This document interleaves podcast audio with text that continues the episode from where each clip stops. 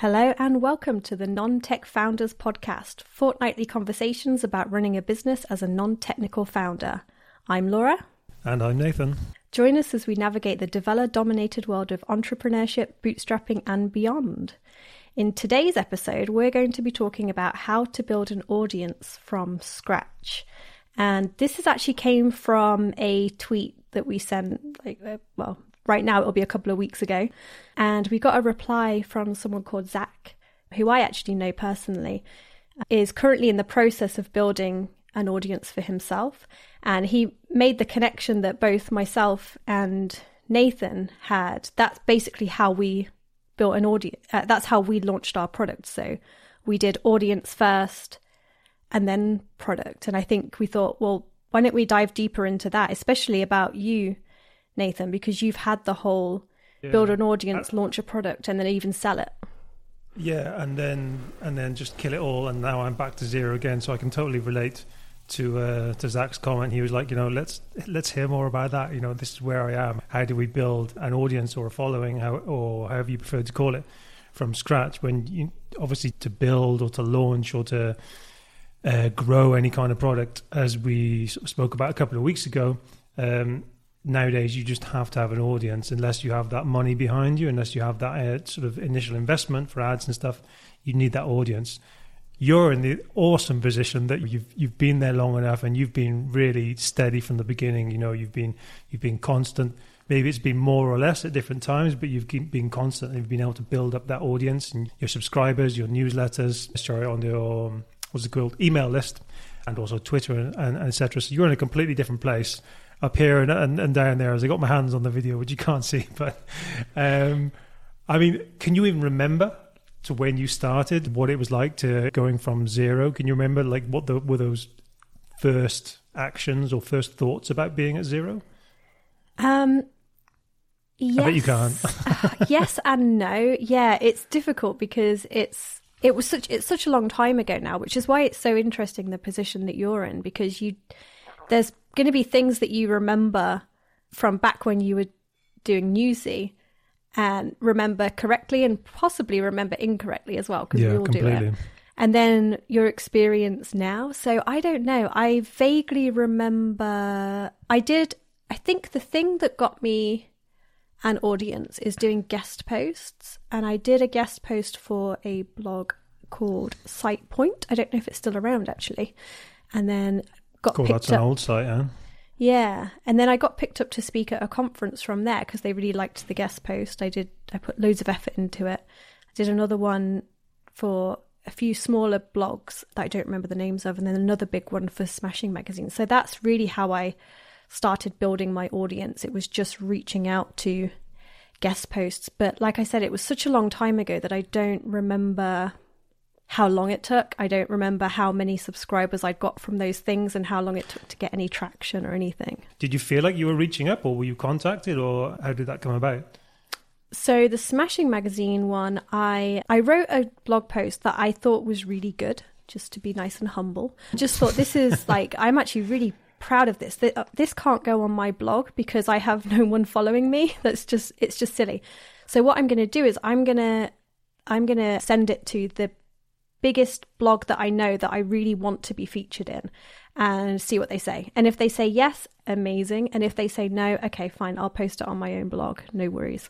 And so I sent it to them. They loved it and they posted it and it ended up being their like number one article for like I want to say close six months to a year, like a no really way. long time. Yeah, it was crazy. And then I got invited to speak at a couple of their conferences, and it that's sort of the moment really when it it sort of blew up was from that article. So I'd written a really good article, thought I'd take a chance. I really, honestly, when I submitted the article, I forgot about it. I just thought they're never going to reply, like, but at least I've tried. And I didn't think they would ever come back to me, but they did obviously Smashing Magazine is design and development.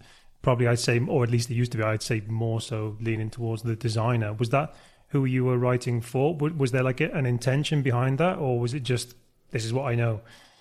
It was I was writing for developers, so I was trying to reach the developer audience, and I felt like Smashing Magazine at the time had more of a developer audience than a designer one, so it made sense to go for to go for that one specifically. And the article was on a guide to color for developers. So yeah. Oh, okay. Yeah. But I'm really curious. Another comment that we got is that people were really interested to learn more about your background, Nathan, because we did the intro episode and I talked quite a lot about me. I guess I'm quite good at that. And we didn't. We all and- like talking about ourselves. yeah. Let's face it. Were people who are really interested to learn about Nusii. What is the story there? Like, how did you start? What even happened throughout that whole thing? So, Yeah. I- do you want to go a little bit into that? Yeah, sure. So I, like yourself, so I was I started freelance design really early on in my career because I was a late bloomer. So I came to design in 2005, and two years after starting a design education and starting as a can't think of the word in English now. When you go and work for a company for free, basically, Oh, like, like an internship. yeah. Is that what it's called? Yeah, yeah. Yes. Even my mind's gone Um, blank now. Yeah, yeah. So I was doing that for a while, and it was literally just before the the big, huge crash in the 2007. I think it was. Was that when it was? I think it was, yeah, Uh, 2008. 2007, 2008. Yeah. And so of course everything just went to crap. And I was actually by that time I was actually working for a magazine.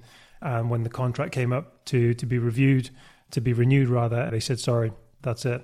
So I was kind of like I have to go freelance, you know, whether I want to or not. So it was it was kind of um yeah, I was forced into the freelance thing, but I was never I was never awesome at it.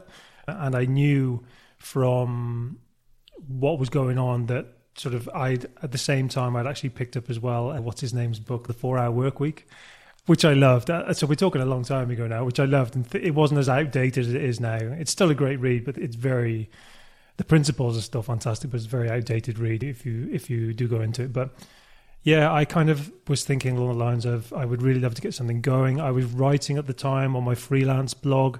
I used to write quite regularly on there actually, and I used to, as like yourself, I, I would guest post for publications, and I can't remember the names of them now. Like one of them was Speckyboy, which was a big design blog, and I remember that. uh, I can't even think of them, but just other design blogs, and I used to regularly post on there. And it, was actually a really good thing to do, same as for you, because you would start to generate a, a small audience, whether you wanted to or not. Just it was just the natural flow of things. People would find you and end up coming over to my list.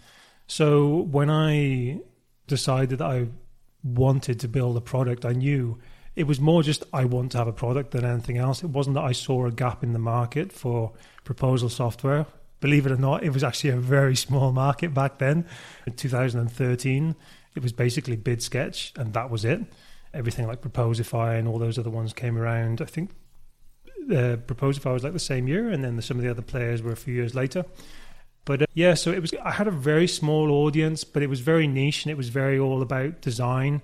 So it was great because it was very personal. You know, I had direct contact with a lot of them. Kind of as your audience grows, you know, you, you obviously lose that close rates goes down and that that kind of thing. So it was always very personal. I always wrote from a personal point of view as well. I've never written a technical blog post in my life about design. It's always about me. You know, it's all about me and, and what I've done and, and how I feel and how I think about these things. So uh, when it came time to just move forward with the product, because it was just me. And like yourself, it wasn't accidental. I was looking. I was looking for a product, and I was just scouring all the issues that I had. You know, where was I? Where was I struggling with software that either existed or didn't exist? And back in the day, I used to do all my proposals in in design, you know, and then go to PDF and then email the PDF, get them to either upload it somewhere and sign it, or to scan it and sign it and send it. You know, just the complete shambles. So I thought, I've enough of this. I'll just do a little MVP. So I, I basically I allotted. I think it was three thousand dollars to get an MVP done. I think that's what it cost me. I, man, I wish it would cost me that now to get feature flux done. yeah, but, that's uh, great. Yeah, yeah. I said right. That's it. I'm going to give. I'm going to just three thousand. is almost as if I'm prepared to lose it. I'll just that's it. If something comes of the MVP, then great. And if not, then you know I'm prepared to lose that. Um, and it just so happens that even though the MVP was terrible, I was able to reach out to enough people prior to building it, and then afterwards as well via content because I did one thing I did well was that I didn't I never stopped writing. I was always publishing content about Nusii, and I remember as well a lot of it went up on Dribbble. In fact, the early works of Nusii are still up on Dribbble from 2013. It is appalling. It's really, really nasty stuff. I'll leave No. a link in, in the show notes so you can go and have a laugh. But uh, I so that was always you on Dribbble, and I, I always loved Nusii's design. Absolutely loved it. It'd be interesting to see it now, to be fair. But I Well, I think- thinking that is lovely design. I think at the time it was actually a little bit different, but of course, as everything in the world, you know, everything ended up looking the same as pretty much everything does now. I think we could have an episode, a conversation about that as well, because this was all on the on the tail end of the flip from Apple's skeuomorphic look to the whole flat thing. You know, we're talking is the world flat or not kind of thing, and it was just on the tail end of that. Yeah, so it was it was weird because I literally built Nusii kind of. I I did have a small list. I did have a small following, but it was very small. I, I don't think it was anything that would particularly give me a competitive advantage, other than the fact that I was I was marketing to myself. I was part of my audience, so I knew where everyone hung out. I knew the things that designers and agencies were into, and that they liked and that they disliked, and what bothered them. So that was a big thing because So- there are the. Sorry. oh, on. sorry. Go ahead. I was just going to say because there are the two schools of thought, aren't there? When you're trying to build a product or create a product, is either you scratch your own itch or you look for the problem or a problem and then try and find maybe a solution to that problem. But I really did scratch my own itch and at the same time tried to find people that maybe had the same problem. Yeah. It was so, just so much easier because they were my people. yeah. I have like a million questions. So, when you did your MVP, did you ask your audience before whether this is something that they would put, would pay money for, or did you just do it and you were like, I'm going to build I- it and then ask them? Yeah, I am being far more meticulous, or I have been far more meticulous with Feature Flux than I ever was with Nusii. I did a series of customer development interviews, which I'm even amazed about now that I did them back in 2013. I did a handful. I don't think I did particularly many. They, I did them all in Spanish because I was actually going to launch. In fact, I actually did launch Nusii in Spanish. All my Spanish designer friends told me I was crazy. They were like, no, no, no, do it in English. Nobody in Spain will pay for this notorious for not wanting to pay for things. Sorry, Tony Spiners, you're not listening. But yeah, so after three weeks, I actually translated the whole thing into English. It was a complete disaster. But anyway, yeah, so I did contact, I did reach, talk out to people who were running small agencies, freelancers, and every single one of them told me they wouldn't switch from the ver- from the current system they were using to Nusii or to a different system even. But I said I don't care. wow. Okay. I'm gonna do, I'm gonna do it anyway. I did. Yeah. well, it obviously so I worked didn't listen. out. I didn't listen. Yeah, that's good that you didn't listen though, because we're always told to do customer interviews and to be less risky, I suppose, with what what we do. But clearly, in the same way as there's a lot of times when you ask people, "Would you buy this?" they say, "Yeah, definitely," and then when it comes to launching it, they don't. Yeah. But that's like the other way around. They were like, "No, I won't," I but they flipped it, did. yeah. yeah, that's like, I, I flipped it. You said you don't want it. I'm going to build it anyway. gosh, I wonder how many products that could have been really successful that weren't built because of that. yeah, because they were not stupid enough to do it anyway. Um, Well, clearly you could- have a good could gut a reaction, or Well, I think part of it was just that willingness to potentially throw away that 3,000. And it was actually a bonus that had come through from a client I was working for. So I kind of had it there and just said, well, if it works, it works. And if it doesn't, well, then on to the next thing kind of thing. And I think that was partly the reason I could be so sort of blase about the fact that nobody wanted it.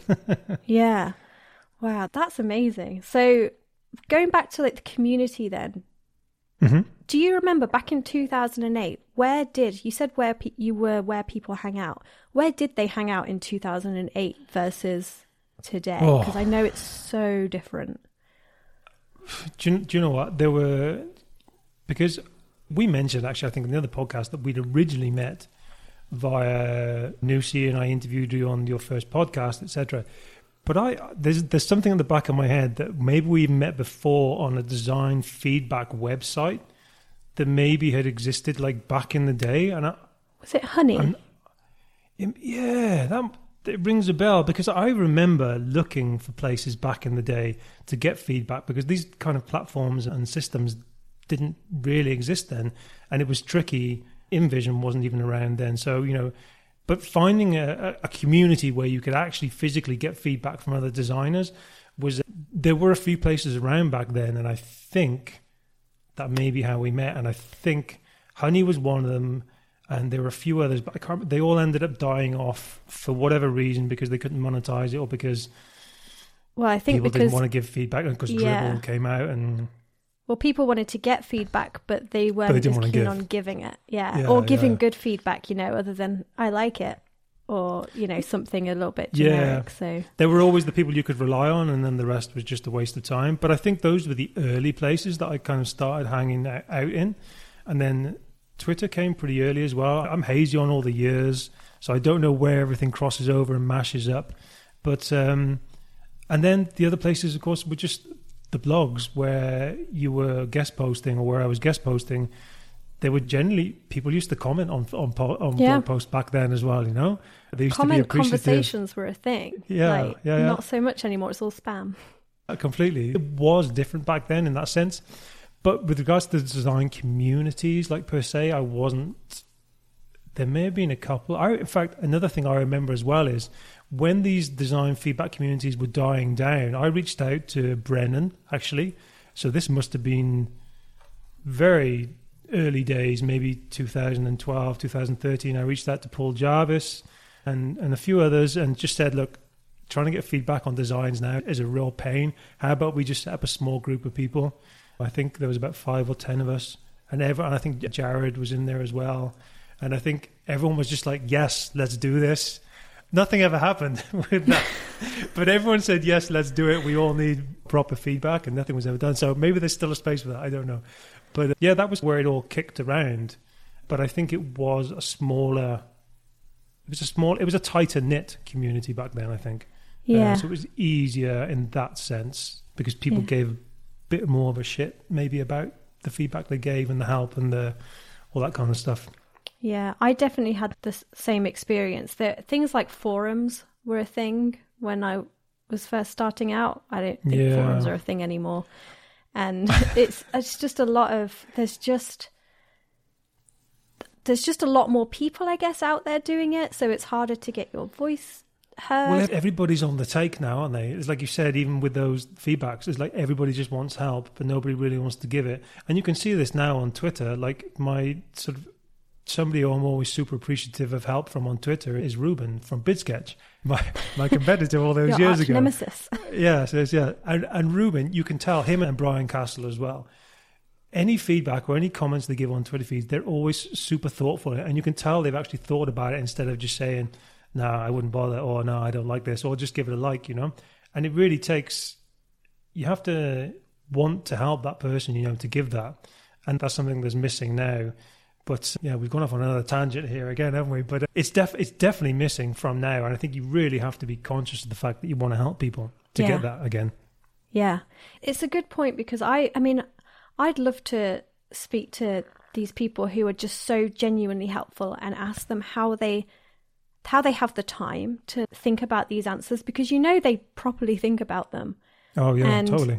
or they're just you know super smart and they just know off the top of their heads. Maybe that's the case, but because I get a lot asked a lot for help and I struggle to be as helpful as I know I could be just because it can take the whole day really to just be give like thoughtful answers and that kind of thing. So it's difficult uh, but everybody needs it and that's what I always think to myself is that I got to I got my start because someone helped me and someone gave me a chance. Various different people took a bit of a chance on me or, or something. So it sort of feels like it's my turn to do the same for other people and i'm trying to do Yeah. that. It's a little bit difficult to like weed out the ones who you think you know really i don't know maybe deserve it or are really good enough because Yeah, I know what you mean because there's the quick, oh, can you help me with this? from somebody you have no connection to whatsoever, and then there's the thoughtful kind of, you know, I'm struggling with this. I know you've spoken about this or whatever, or maybe even tried to build up some kind of relationship beforehand rather than just throwing out the the helplines. And I get it as well. I mean, I get it when people are struggling and they they are genuinely desperate. You will throw out as many lines as you can. but sometimes it's just not all that all that thoughtful, I guess, and it can come off as I don't know Yeah. a bit of a pain. Yeah. But I've noticed Brian Castle as well. and Another one, Jay Clouse. He is super helpful and does like full on videos for people just just because they've asked, just for his help. And they're really thorough and thoughtful. Do you think um, they all? Do you think they all have ghostwriters, and it's not them at all? No. If they do, I would like the name of that ghostwriter. I saw someone. I saw someone offering their ghostwriting services on Twitter yesterday. It's the first time I've ever seen it, and I was like, "What? This is this is this is a, actually a thing." I Oh, mean, wow. I knew I've heard about it in the background, but like I didn't know if it was actually something a, a service that people were offering. And but I was like, "Oh wow, okay, yeah, I'll bear that in mind." Yeah, I wonder if that's better or worse than AI I don't know. I don't know. or the same. I'm not, yeah, I'm not much luck with that. I don't know. On the No. fence. I haven't tried. Okay, so back then, obviously, things were really different, but now you are starting again. So, have you, are you doing the same thing as before with Feature Flux? Are you building an audience, or have you been building an audience first and then doing the product? Are you going in the same route as Nusii, or are you just doing the product and, No, I think I'm doing it parallel because I came back to social media at the same time as having this idea, I guess. In fact, I'm not even sure how old my Twitter account is, but it's only a few months old. And I started looking into Feature Flux as a product idea maybe five months ago or something like that. So it's running in parallel. And this time, I, I think there's always an element of, of luck in these things. Like with Nusii, I think again I got lucky, but at the same time, and I think you alluded in one of the previous episodes too, is that the, the more you work, the more you do it, the luckier you get. You know, so I think that was very true for Nusii because I was writing a lot and I was sort of trying to get around. And I think it's. I think I'm actually finding it a bit harder this time because everything is a little bit different. Everything, everyone has their shields up now. The majority of people have their shields up now. Not everyone, and there are just so many more players out there now trying to do the same thing. There are so many more people shouting for attention. So I think it is a bit different now, and also the written content. I don't think, or I don't feel, is consumed in the same way that it was eight, nine years ago either. I mean, back back then, the blog was king, right? That was where it was at. You got all your subscribers, you got your comments, you, you got your. But the funny thing is, I've been I've been interviewing another amazing idea from Ruben. Thank you so much, Ruben. Was to interview, reach out to ex-employees in the marketing team at, at competitors and ask what worked for them when they were marketing their products. So in the case of Feature Flux is for product managers. So I reached out to several of the big players and saw who was no longer working there and was working someone else and reached out and asked them what worked for them. And the overwhelming response was content. Content is still king. So even though we're still mixing it up and we're doing the podcast and putting everything out in videos and publishing on TikTok and Instagram and just ah, a thousand things, the written word and content is still the biggest draw for them for all of these big multi-million dollar SaaS, which I thought was really interesting because I didn't imagine that to be the case. Yeah, I think you're right. I I was talking to well Zach again, who's the person who got us onto this topic in the start, uh, and he was telling me that he was speaking to I can't remember who, some SEO expert or something, and apparently super short digestible content is back. Now the last I heard, it was long form, giant ultimate guides to everything. Yeah, that was where I was as well. That was the last thing I heard.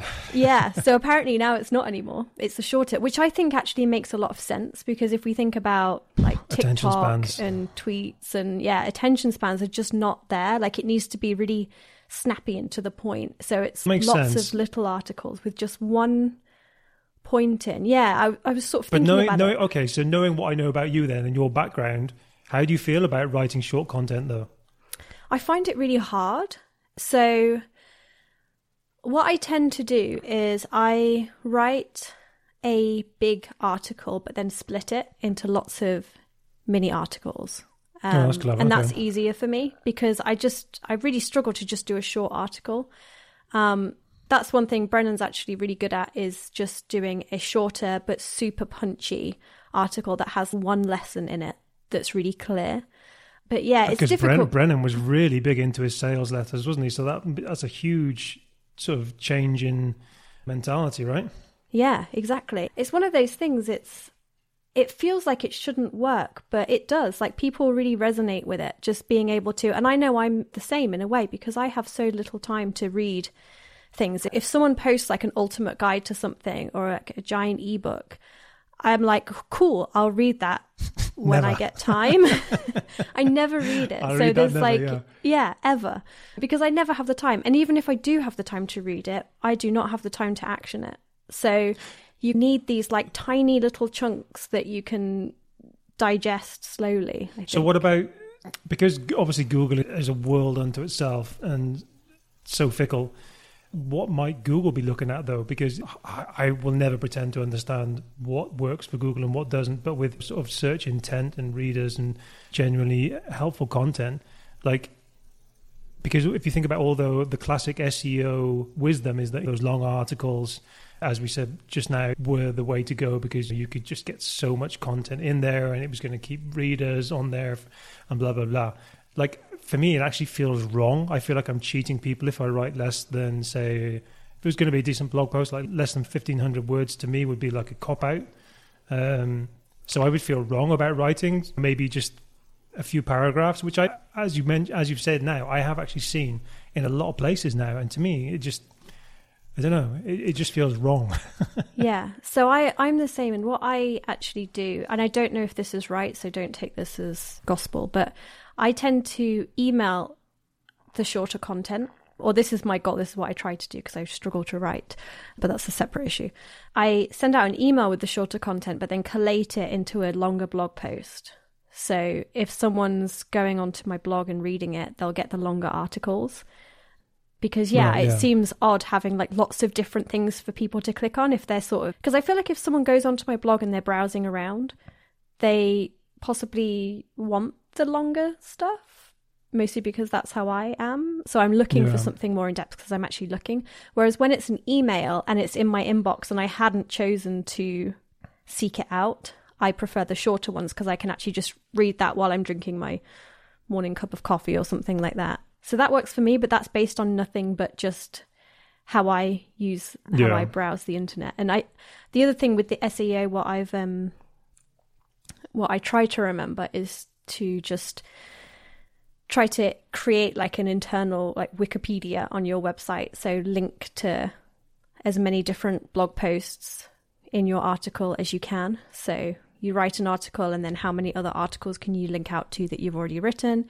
If you haven't already written one, can you like pick out a sentence that would make another article for itself and it's like this giant tree thing. This mm-hmm. like web of content is the goal in my head where the reality is a little bit different because that's that's hard, it's time consuming. Yeah, I think as well going about building a, a sort of an audience around a product or vice versa from scratch. And I don't know if you had the same thing. Was that when you started getting that initial sort of traction or interest, should we say, when people were talking about client portal, like all of a sudden things go from everything coming from you, and then you start being talked about in other publications. You know, for example, once Nusii was was around for a while, it started getting pulled into those comparisons or proposal software blog posts where they would talk about different ones, and then the product marketing takes on almost like a life of its own, which I think is when the game starts to change, and it's kind of you don't have to rely so much on oh well I actually my audience is not that big or my audience is huge or whatever.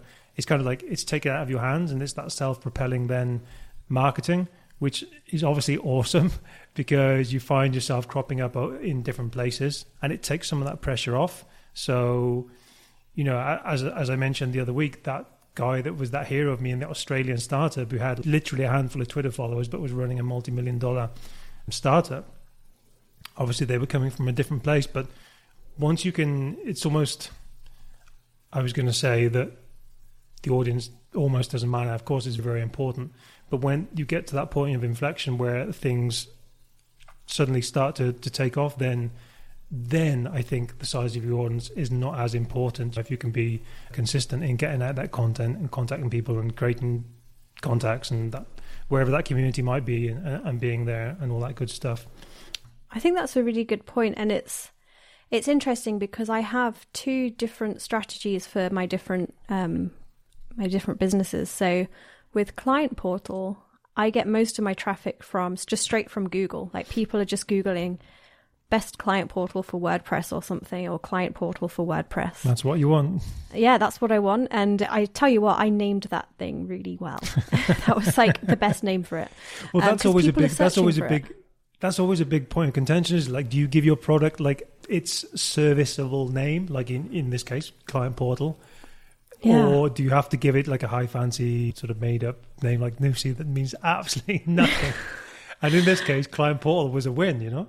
Yeah, I mean, I didn't even think about it. I just needed a name, like immediately, and that was how I was describing it to people. Like it's it's like a portal for your clients. It's a client portal. I'm going to call it client portal. I didn't even look to see whether there was other things called client portal out there, which turns out there really isn't. But more keep cropping up constantly, trying to get that client portal keyword. But last I checked, I I should be still number one, hopefully.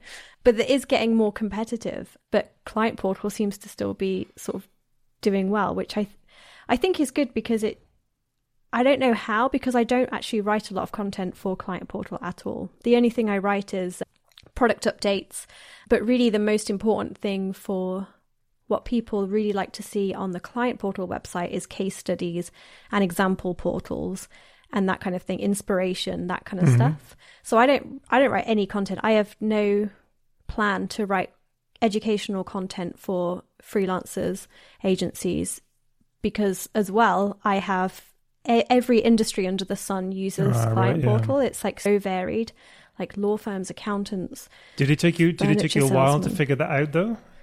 Was Um, it, or was it something that you could see from from the beginning? To figure out that I didn't reach right That content. you, no, that it wasn't just one group of people that you uh, initially had imagined using it. It took a little bit to figure out because I used my existing audience at the start to sell Client Portal, and it was a lot of developers, but also freelance developers. So I targeted freelance developers and agencies. And I was writing a little bit about freelancing at the time, just because I had it was something I could write about. Really, that was the only reason. So I was building it from my audience, and then I started to see other people come in who were using it from different industries and I thought, oh wow, this is kind of cool. Look, there's a furniture shop using Client Portal, you know, wow. But then it was just more and more and more. And then these few top industries keep cropping up again and again. And I realized actually Client Portal is not just freelancers and agencies. And in my heading, it, it said freelancers and agencies. It actually gave me a massive headache with writing copy because copy is so much harder to write when you're not writing to one specific audience type.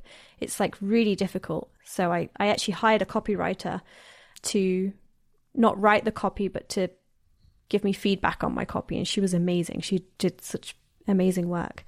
So yeah, so it took me a while to figure it out. But yeah, it didn't take me long to figure out that writing educational content wasn't going to be part of my strategy just because the things that got the most the best feedback were product updates feature updates and and uh, case studies. Case studies.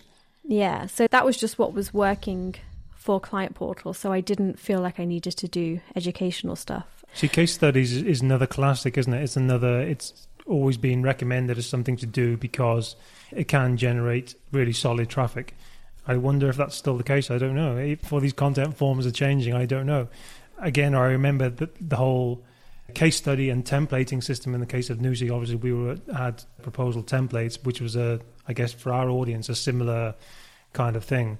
And those were all again were really because they're searchable items, aren't they? They're you know if, if you think about a product and then what would people search around that product? Well, yours was a direct search because it was a client portal, which was amazing. And in our case, it was proposal templates, um, and that was basically the way that every proposal software tried to to generate traffic. And obviously, there've been a, a 101 other ways to do it over the last few years. But yeah, it was uh, getting that consistent evergreen. There's there's the word evergreen traffic, content rather. I think is fundamental. But I think it basically what we're saying is it's really important to have decent content, right?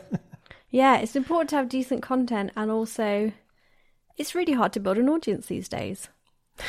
so, you know, top is, tip, and- go back to 2008 and then build an audience. That's an yeah, I mean, tip. we I'll keep moaning about this, you know, as we go through the episodes, and I can let you know how it's going with the audience building. But I think it is generally, I think it's harder now than it was back in 2000 and whenever it was I started my Twitter account. I think it was I don't know 2009 or 11 or whatever. I don't even know when it started, but a long time ago. So I think yeah. we just need to not get too down about it and just try and find other ways and really pull in on the the community you have around you, no matter how small it is. Twitter likes to pride itself, I think, on the fact that, or at least its users do, that you can find great communities of people on there who are willing to help and even those smallest numbers are going to be are going to be some help to you. And um, those initial users on any platform are always going to be the ones that give you the most help, the most feedback, and they're always willing to, if they believe in what you're doing, to try and give you that that extra nudge that perhaps once you're an established business, normal paying customers won't give you because they think you're a normal established paying working business who are who's earning millions. It's yeah, it's a strange jump from that initial sketchy new kid on the block to the established business. But uh, yeah. yeah. So I think a good thing to end on would be the question that I would ask is if you were starting from scratch, what would you do now? What would be your game plan to start building your audience from zero? But because you are starting from scratch, I suppose I should. I what is your plan to build an audience from zero?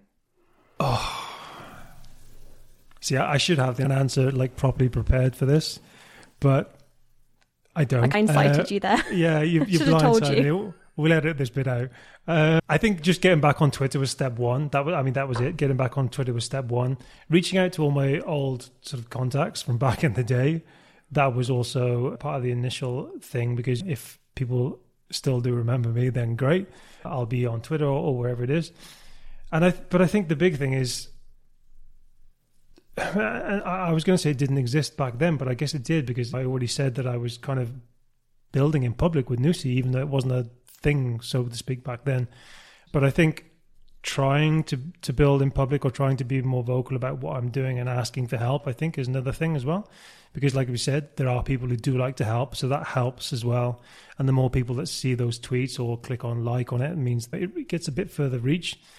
Um, but I tell you what, I am struggling with now, and we'll have to talk about it again some point in the future. Is is building up the list, the email list, because we know how important that is. You can really you can build a business purely off your email list, and I don't know if that's because I'm not talking about my product enough on Twitter, or it's just because my Twitter account is still too small to have any real impact, have any real reach.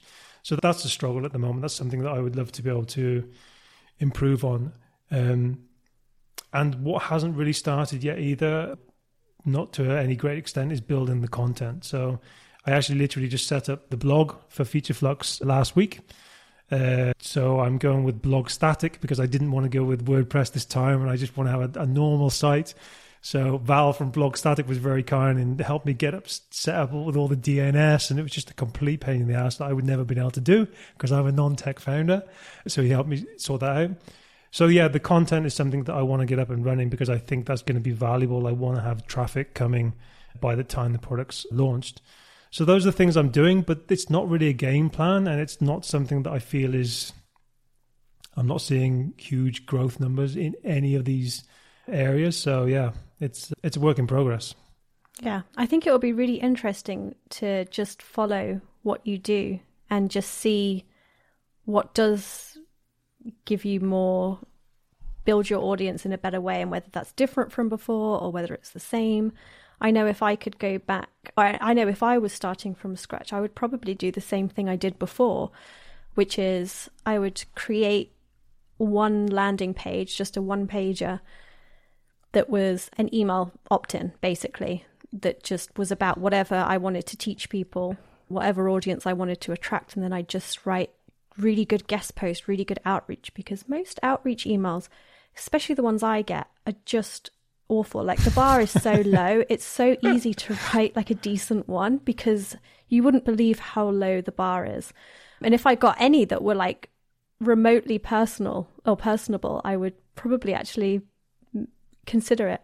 So I would pro- I would probably do that, but it would be so interesting to see whether that would actually work again. I was going to say, but there's a before. problem there, though, isn't there? There's a problem there, though, because you have to decide on your target audience then and there, right? Because you're saying, okay, here's my free email course for developers, And I know obviously that's where you ended up, but and you've expanded from there. But to make that initial decision to say, okay, I'm going with developers, then that means, in my case, and I did as well because I did the Develop Your UX free email course, and then all, in the space of a year or even less, all these different ideas came and things were neurons were exploding everywhere. And now i've got all this other stuff going on. So which one do you promote now? And if people are on that develop your ux list then is it relevant to do you know what i mean? It's, it's you have to be very Yeah. very focused if you want to do that. And i don't know. It's yeah.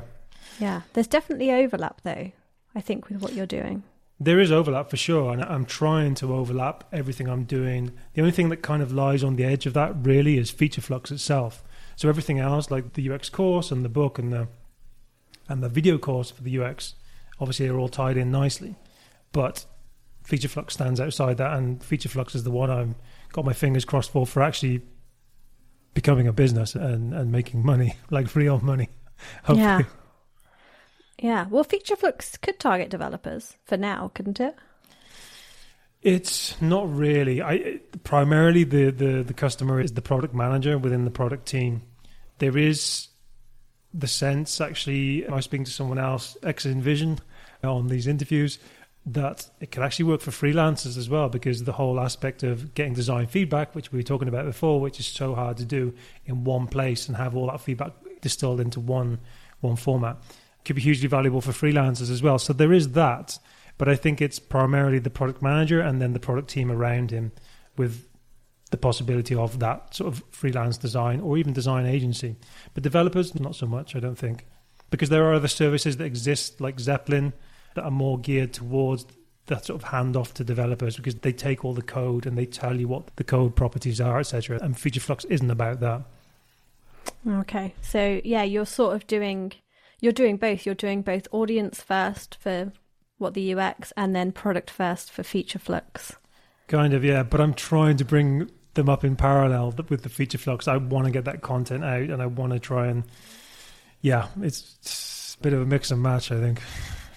Yeah. Like I said, it would be so interesting to follow because you're sort of doing everything in a way and we'll see what sticks. Yeah, we'll see what sticks. I think the next six months are going to be interesting because something is definitely going to stick or not by that point. Cool. Nice.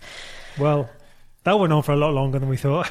It did, yeah. Yeah. That was good though. I think yeah, it's given it's given me a lot to think about and um consider. Hopefully it was hopefully it's helpful to people who are starting an audience. I don't want to make people feel like it's impossible or it's just doom and gloom.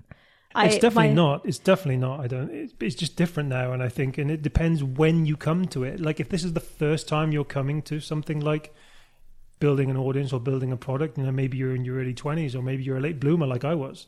If this is the first time you're coming to it, then I think the game is different anyway because you kind of almost know that the what the playing field looks like, right? Uh, for me, for example, it's changed considerably. but, Yeah. so I think it's different. I don't know.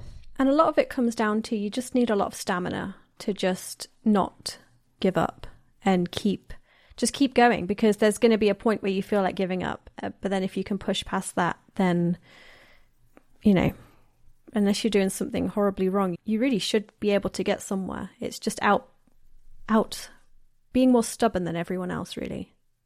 And if you can't, just pivot. Yeah, exactly. It's never too late to pivot to change just and do pivot. anything Just else. pivot into something completely different. Yeah.